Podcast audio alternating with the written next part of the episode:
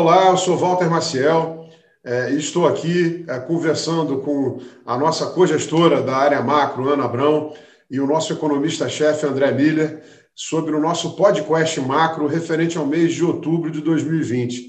Pessoal, bom dia, tudo bem? Bom dia, tudo bom. Walter, tudo bem. Outubro, para variar, né, foi um mês volátil, cheio de novas informações, mercados reagindo é, com muita informação. Acho que a gente tem aqui um material rico aí para dividir com os nossos parceiros, clientes, investidores e distribuidores. Ana, vou começar com você, porque o mundo inteiro em outubro prestando atenção lá na CNN, na Fox, é, hoje os resultados parecem bastante claros, embora ainda não tenha declaração oficial. Joe Biden será o novo presidente dos Estados Unidos. Como é que isso afeta a, a nossa visão né, de cenário global e como isso vai afetar o Brasil? Então, Walter, é, além da, da, vitória do Joe Biden, é muito importante a gente olhar para a composição das duas casas americanas, né? a House, que seria uma Câmara dos Deputados, e o Senado.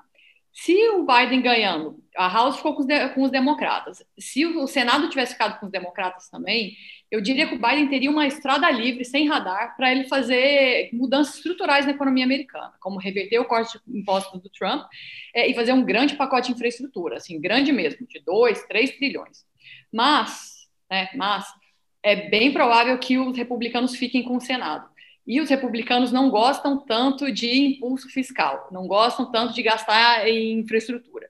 Então, é bem provável que a gente tenha um pacote de estímulo bem mais tímido, da ordem de 700, 800 bilhões de dólares.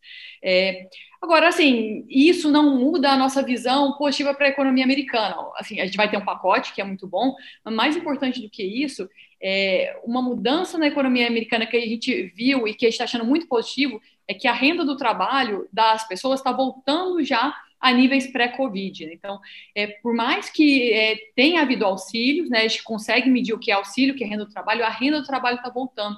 Isso dá uma visão muito positiva da, da, dos fundamentos da economia americana se recuperando e dá uma visão é, muito boa da, da, capacidade de recuperação da economia. E, além disso, a gente tem que, né, tem que reconhecer que a vacina está muito perto. Né? A gente espera um começo de vacinação para o primeiro trimestre do ano que vem. Então, você vê uma economia que já está com fundamento bom, um pacote fiscal, né, que por menor que seja, é um estímulo a mais, é, e uma possibilidade de vacina, a gente vê um horizonte ainda muito bom para os Estados Unidos pela frente. Te fazer uma pergunta maldosa. Será que secretamente o Biden não está comemorando esse resultado? Será que esse Senado, é, com o peso maior dos republicanos, não pode permitir ao Biden ser mais o que ele foi durante a carreira inteira dele na presidência do que um Biden com uh, um swipe com uma maioria uh, democrata em, em, uh, em, todas as casas? É, esse é um ponto excelente, né? Como você levantou, né?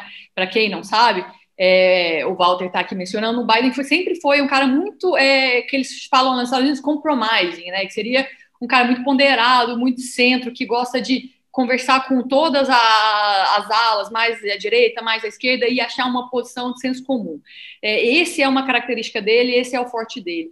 E dizem que nessa composição de tanto é, House republica, é, democrata com Senado republicano, isso seria bom para o Biden, porque ele não ia precisar ouvir a ala mais radical do Partido Democrata, né, que vem o Bernie Sanders, uma pauta é, muito assim que seria agressiva para o mercado, né? Que o mercado tem medo, e ele também não precisa ir para uma é, escutar o lado republicano, assim, que seria é, que, que, deixaria ele muito amarrado. Então, é, acho que o mercado gostou de, dessa combinação de um cara de centro do Partido Democrata que também vai ter ali um Senado republicano porque assim pode ser que haja pressão para reverter o corte de impostos do Trump, que o mercado ia gostar, porque isso foi lucro para o S&P.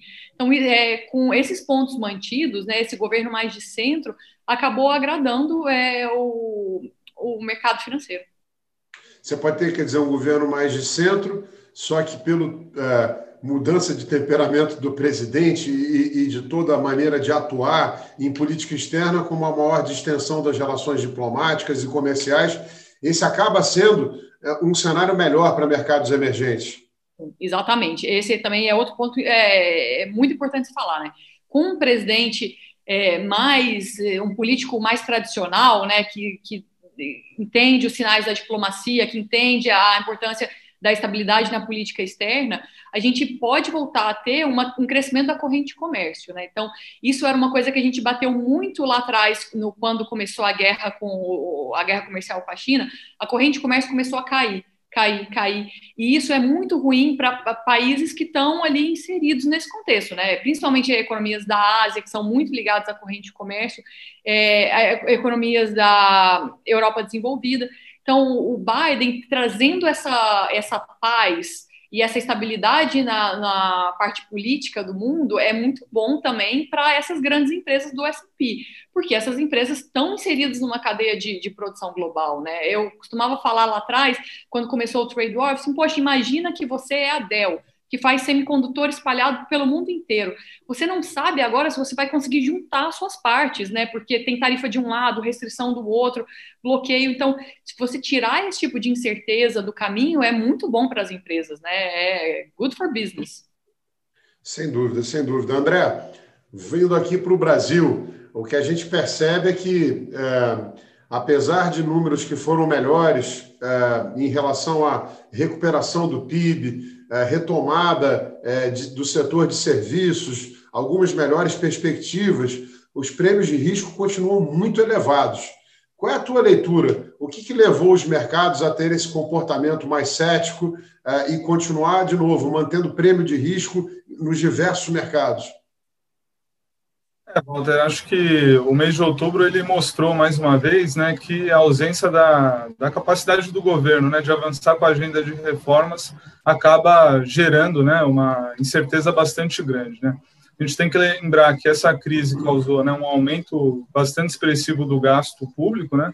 o endividamento do país é, se elevou muito e, assim, se a gente seguir na trajetória né, de respeito ao teto de gastos, juro baixo e o crescimento voltando, essa dívida ela é gerenciável, né? ainda mais com esse agora esse contexto externo que é até é mais favorável para economias emergentes. Né? A liquidez global ela segue, é, segue por aí.